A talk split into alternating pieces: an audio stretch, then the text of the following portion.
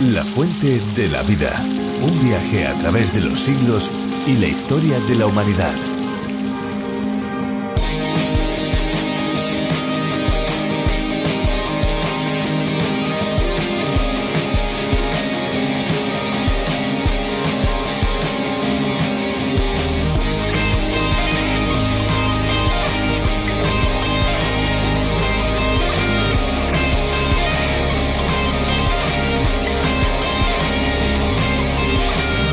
El azúcar y el agua forman una solución cuando se mezclan. El azúcar se distribuye uniformemente a través de la solución de tal manera que una porción no es más dulce que la otra. La parte disuelta de la solución se llama soluto, es decir, el azúcar, y la porción de disolución es el disolvente, o sea, el agua. Si se añade más azúcar a la solución, esta se volverá más dulce y como consecuencia estará más concentrada.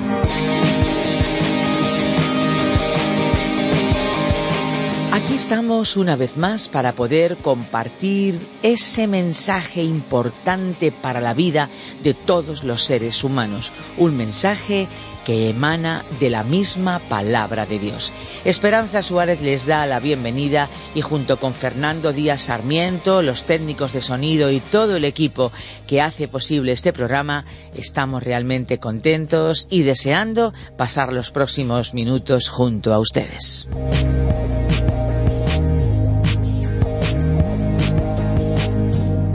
No importa la edad, no importa la nacionalidad, ni tampoco la profesión, ni siquiera el color de la piel o incluso la comida favorita de unos y otros. No importa cuál sea nuestra condición para acercarnos a Dios, para acercarnos al conocimiento de la Biblia. Claro que no importa, porque cada ser humano tiene una necesidad interior que solamente la palabra de Dios puede suplir. Y es que Dios nos creó a cada uno de manera diferente, pero eso sí, todos conforme a su imagen y semejanza, y nos hizo perfectamente. Eso nos lo dice el Salmo 139. En la palabra de Dios lo podemos encontrar. En la Fuente de la Vida hacemos un recorrido de cinco años por los 66 libros de la Biblia, siempre con el destino, con el propósito de aprender más de nuestro Padre Celestial. A través de estas reflexiones, de estos estudios, buscamos entender y sacar el mensaje fundamental de la palabra, de la Biblia. Pero no nos queremos quedar solamente en lo teórico, claro que no hay que aplicar lo que escuchamos, hay que aplicar lo que descubrimos en cada una de las reflexiones a nuestra vida cotidiana. Es la mejor manera de vivir una vida intensa y una vida con verdadero propósito. Hemos empezado este programa con las curiosidades sobre el agua, pero ahora nos vamos a ir con la música y en unos minutos, cuando termine la canción, vamos a escuchar la reflexión de la palabra. Al final volveremos para informarles de las vías de comunicación. Ahora ya dejamos un tiempo a la música y esperamos que disfruten esta canción con este mensaje especial. Escuchen.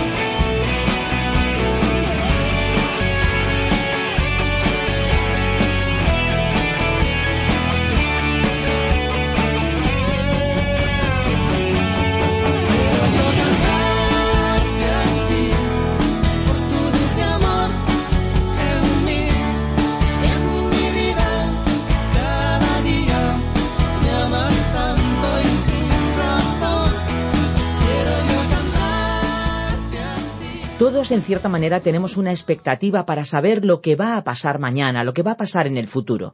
En ocasiones nos gustaría conocer el resultado de nuestras decisiones antes de llevarlas a cabo, para así estar seguros de que estamos haciendo lo correcto. También puede ser que queramos saber lo que nos aguarda los próximos días o los próximos años para estar más tranquilos o más prevenidos ante la oportunidad o el desafío esperado. Sin embargo, no tenemos esa capacidad de conocer lo que pasará al menos por nosotros mismos. Bueno, por otra parte, sí que tenemos algo que nos permite conocer el final de la historia, y es que no es cualquier historia, sino de toda la historia de la humanidad. Ese libro es la Biblia, y en ella conocemos el final, se nos da a conocer un final que es muy bueno para aquellos que siguen a Jesús. Amigos, vamos a descubrir más en la primera carta de Pedro en el capítulo 1. No se olviden del WhatsApp de la Fuente de la Vida, el 601-2032-65. Muchas gracias por esos mensajes de voz, por esos mensajes también de texto que recibimos cada día desde casi cualquier parte del mundo. 601-2032-65. También pueden escribirnos a opinión arroba radioencuentro.net y por supuesto descargar la aplicación para Android y para iPhone. Es la Fuente de la Vida o a través de la Biblia, una aplicación multilingüe de Radio Transmundial. Escuchamos ya la reflexión de hoy. La fuente de la vida. Estimado oyente, hoy continuamos nuestro recorrido por la primera epístola universal del apóstol Pedro y nos encontramos en la primera gran división de esta epístola a la que hemos asignado el título El sufrimiento y la seguridad de los creyentes. En esta parte de la carta se enfatiza que el resultado del proceso del sufrimiento es paz, alegría y madurez cristiana. En el día de hoy finalizaremos esta primera división de esta carta y comenzaremos la segunda división del libro, a la cual hemos titulado El sufrimiento y las sagradas escrituras, que se extenderá hasta el versículo 25 de este primer capítulo. En esta sección veremos que el sufrimiento produce santidad. En nuestro estudio anterior avanzamos hasta el versículo seis, que a continuación leeremos nuevamente. Por lo cual vosotros os alegráis, aunque ahora por un poco de tiempo, si es necesario, tengáis que ser afligidos en diversas pruebas. El sufrimiento y la seguridad del creyente producen alegría y pueden hacerlo debido a la obra del Trino Dios. Dios nuestro Padre, de acuerdo con su compasión y misericordia, nos ha hecho renacer dándonos una nueva naturaleza y una esperanza viva por la resurrección de Jesucristo de los muertos. Y allá en el futuro Él tiene una hermosa herencia reservada para nosotros. Dice este versículo seis, por lo cual vosotros os alegráis. ¿Alegrarnos de qué? ¿De algo bueno? No, sino siendo afligidos en diversas pruebas.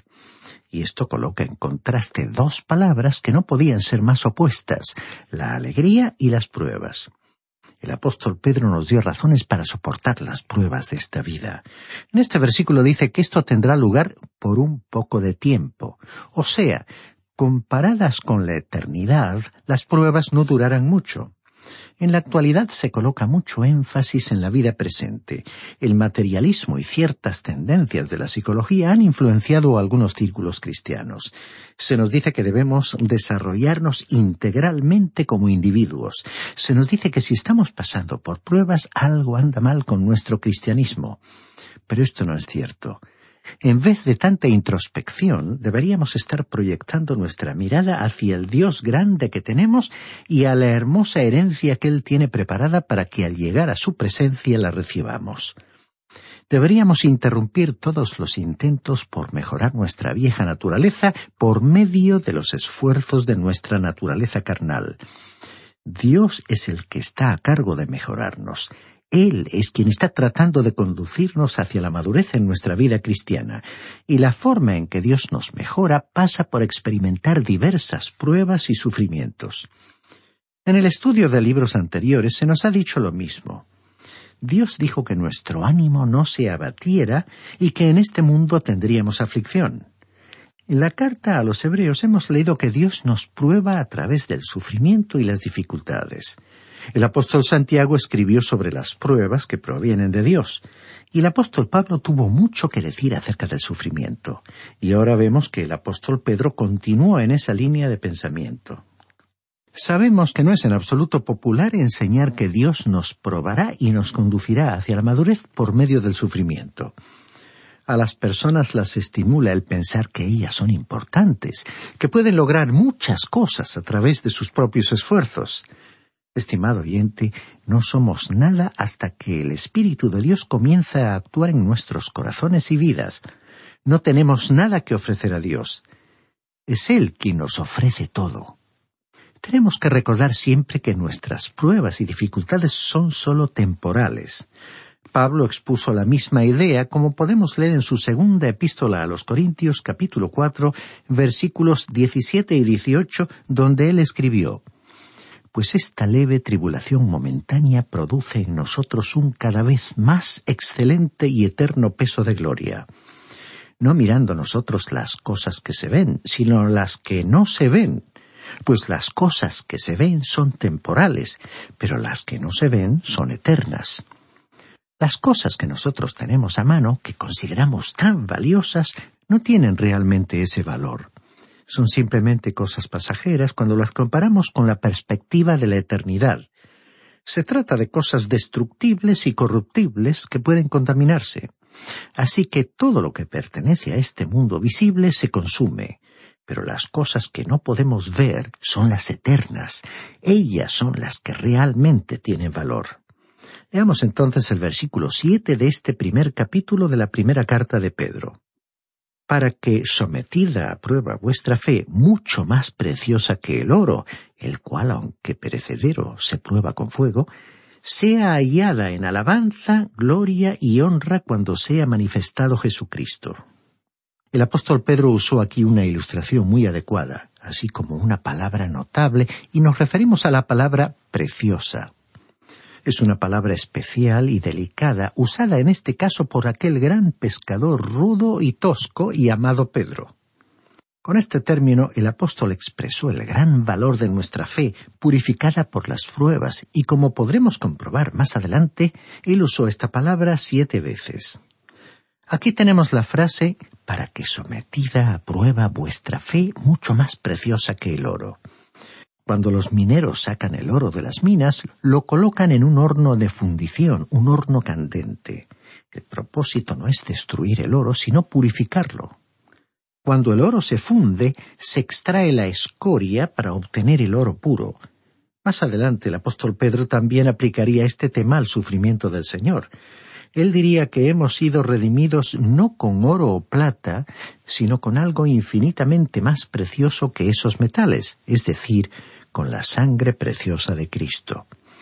Cuando Dios nos prueba hoy, es como si nos colocara en el horno. Él no lo hace para destruirnos, para hacernos daño o perjudicarnos. Él quiere obtener oro puro, y esa es la forma en que lo logrará. Estimado oyente, esa experiencia es la que desarrolla un carácter cristiano. En el momento del sufrimiento la escoria se extrae y aparece el oro puro. Este es el método de Dios, esta es la escuela de Dios. En nuestro tiempo no escuchamos mucha enseñanza sobre este tema. Más bien se nos enseña a llegar a ser autosuficientes. Pero, estimado oyente, usted y yo no somos suficientes ni apropiados y nunca lo seremos. Simplemente venimos a Dios como pecadores y Él nos salva por su gracia por medio de la sangre de Cristo. Entonces, Él quiere vivir su vida a través de nosotros, y Él trata de enseñarnos esta realidad por medio de nuestras dificultades y sufrimientos. Es un proceso en el cual Él quiere atraernos para que estemos más cerca de Él. No hay atajos en el camino que conduce hacia la madurez. Todos los anuncios o recursos que pretenden impresionarnos solo nos llevarían a recorrer un callejón sin salida. El único recurso que nos colocará en el proceso para alcanzar una verdadera madurez son las pruebas para nuestra fe que Dios nos envía. Este versículo siete nos habla también del tiempo en que sea manifestado Jesucristo. Creemos que en el momento de la aparición del Señor Jesucristo le agradeceremos a Dios por nuestras pruebas. En realidad desearemos haber experimentado más, porque cuando estemos en su presencia veremos el valor de esas pruebas. Simplemente pensemos en las pruebas por las que pasaron los apóstoles. Cuando escribió esta carta, el apóstol Pedro sabía que le esperaba morir en una cruz. Él dijo que las pruebas y sufrimientos iban a hacer surgir en nosotros el oro puro cuando apareciéramos ante la presencia de Cristo. Y deberíamos ansiar que llegue ese momento.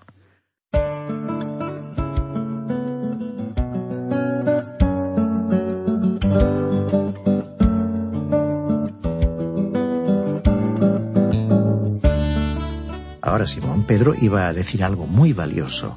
Leamos el versículo ocho de este primer capítulo. Vosotros que lo amáis sin haberlo visto, creyendo en él, aunque ahora no lo veáis, os alegráis con gozo inefable y glorioso. Este versículo debería significar mucho para nosotros. Recordemos que Simón Pedro había visto al Señor Jesucristo personalmente y había estado con él por tres años. El apóstol fracasó miserablemente durante ese período.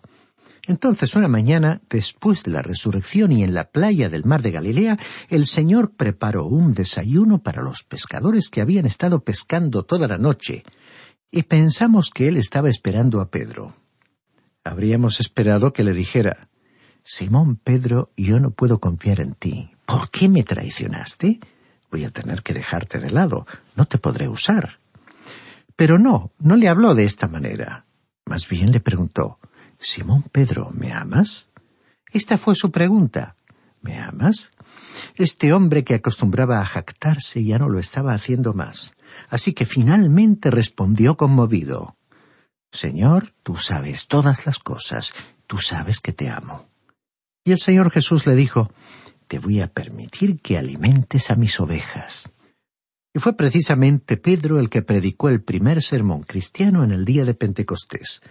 Ahora, en esta carta el apóstol Pedro nos escribió lo siguiente. Vosotros que lo amáis sin haberlo visto. El Espíritu Santo es quien puede hacerle a él real para usted y para mí. Estimado oyente, ese es el secreto de la vida cristiana. Cuando le amamos, todos los factores de nuestra vida ocupan su debido lugar.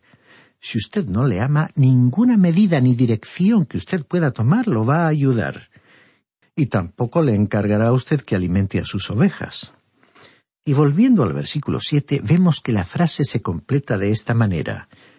Vosotros que lo amáis sin haberlo visto, creyendo en él, aunque ahora no lo veáis, os alegráis con gozo inefable y glorioso.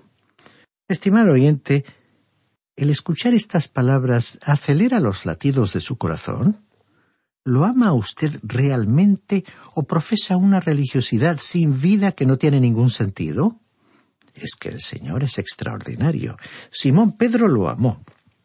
El apóstol Pablo también lo amó, y todos aquellos que genuinamente lo sirvieron le han amado. Esperamos que hoy usted también comience a amarlo. Si así es, podemos asegurarle que ese sentimiento hacia él resolverá muchos de sus problemas le ayudará en el hogar en todas sus relaciones familiares porque el amor de Cristo hará que los corazones se sientan atraídos y unidos. Y no solo le ayudará en su hogar, sino que también cambiará su relación con otros cristianos en el seno de la Iglesia. Así que si usted ama a Cristo, ese amor transformará la totalidad de sus relaciones.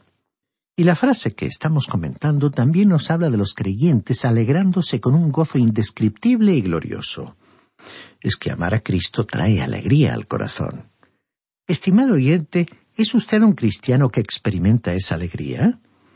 Si no es así, debería serlo. Piense que usted es un hijo del Rey de Reyes que posee una herencia que recibirá en el futuro. Verdaderamente, ser su hijo constituye una experiencia maravillosa. Continuemos leyendo el versículo nueve de este primer capítulo de la primera carta del apóstol Pedro obteniendo el fin de vuestra fe, que es la salvación de vuestras almas. Aquí queremos destacar que la salvación fue un tema de la profecía en el Antiguo Testamento. Tanto los profetas como los apóstoles presentaron testimonios de la verdad de dicha salvación. Podemos imaginar hasta qué punto esa realidad espiritual constituyó un estímulo y un gran consuelo para aquellos judíos que estaban dispersos por todos los rincones del Imperio romano y para los cristianos en general que estaban sufriendo por su fe. Leamos ahora el versículo diez de este primer capítulo a partir del cual se desarrolla el tema el sufrimiento y las sagradas escrituras. Los profetas que profetizaron de la gracia destinada a vosotros inquirieron y diligentemente indagaron acerca de esta salvación. Aquí tenemos una confirmación de la importancia que los profetas asignaron a la gracia de Dios en la salvación. Y continuó diciendo el apóstol en el versículo once escudriñando qué persona y qué tiempo indicaba el Espíritu de Cristo que estaba en ellos, el cual anunciaba de antemano los sufrimientos de Cristo y las glorias que vendrían tras ellos. Los profetas hablaron del sufrimiento de Cristo y de la gracia de Dios. Encontramos referencias directas a estos temas en el libro del profeta Isaías capítulo 53, en el Salmo 22 y en otros pasajes de la Biblia. Y con respecto a las glorias que vendrían tras ellos, es decir, después de los sufrimientos, podemos comprobar el tratamiento de este aspecto en el capítulo once del libro de Isaías y en el Salmo 45. Todos los profetas hablaron de los sufrimientos de Cristo, de la soberanía y de la gloria que vendría cuando Cristo viniera a la tierra como rey para establecer su reino. Dice aquí también que con respecto a qué persona y al tiempo indicaba el Espíritu de Cristo que estaba en los profetas. Esta referencia tiene gran importancia, pues nos indica específicamente que los profetas del Antiguo Testamento escribieron guiados por el Espíritu de Cristo. Esta fue una de muchas declaraciones incluidas en la palabra de Dios afirmando que el Antiguo Testamento fue inspirado por Dios. Los profetas escribieron acerca de cosas que ellos mismos no comprendieron. Investigaron cuidadosamente el significado de la persona, las circunstancias y el tiempo a que se refería el Espíritu al señalar los sufrimientos de Cristo y la gloria que vendría después de tales sufrimientos. Hay realmente muchos lugares en el Antiguo Testamento que hablan de los sufrimientos de Cristo, y hay también muchos otros pasajes que mencionan la soberanía de Cristo y la época del reino. El mensaje de los profetas combinaba la gracia y la gloria, y a ellos les resultaba difícil comprenderlas. Por ejemplo, el profeta Isaías escribió en su capítulo 53 sobre los sufrimientos de Cristo, y en su capítulo 11 escribió sobre el Mesías viniendo en poder y gloria a la tierra para establecer su reino. Esta aparente contradicción les resultó curiosa a los profetas, que en consecuencia intentaron descubrir cómo ambos aspectos del Mesías podían ser ciertos.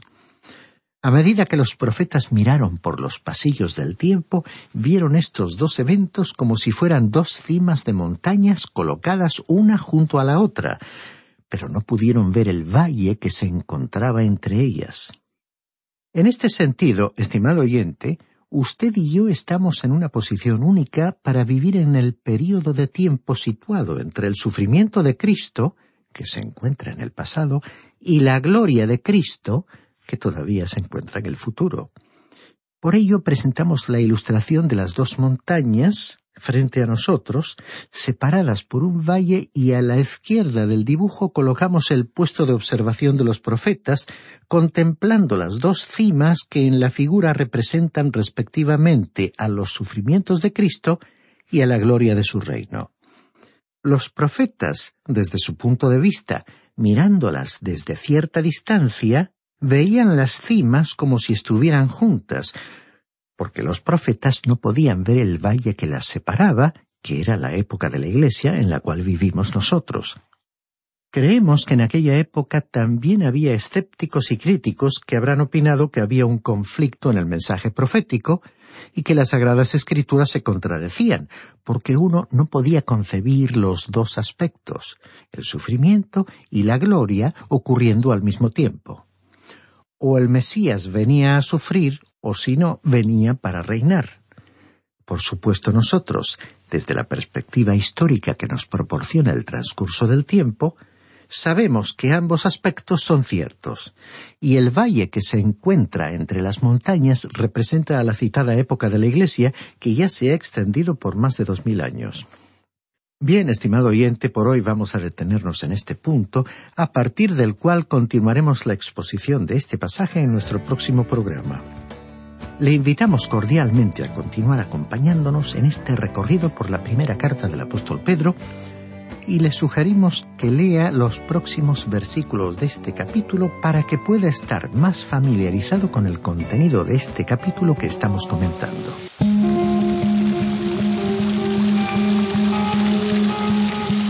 Y llegamos al final del programa en esta ocasión, pero esperamos que vuelva, amigo, que vuelva al próximo para poder seguir este camino radiofónico con nosotros. Le recordamos que puede seguirnos en nuestro Facebook y también en Instagram. Solamente tiene que buscar la fuente de la vida. Si quiere escuchar este programa desde sus inicios o si tal vez se ha perdido algún programa anterior, puede volver a escucharlo a través de la página web lafuentedelavida.com y también en nuestras aplicaciones RTM 360 y La Fuente de la Vida, que también pueden encontrarla con el nombre A través de la Biblia.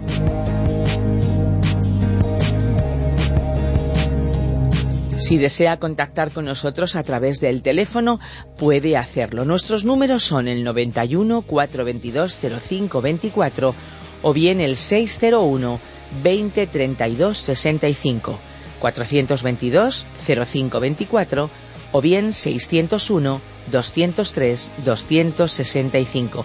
No se olvide que si su llamada viene de fuera de España tiene que pulsar el más 34. Puede también escribirnos a nuestra dirección electrónica info arroba radioencuentro.net. Recuerde, info arroba radioencuentro.net. Estamos a su entera disposición. Y les hablábamos al principio de las hormigas y la verdad es que si Dios tiene propósito para algo tan pequeño como es una hormiguita, no dude que también lo tiene para usted. Busque, amigo, busque su propósito, pero por el camino, si llega a cansarse y quiere darse por vencido, recuerde que hay una fuente de agua viva que nunca se agota. Beba de ella.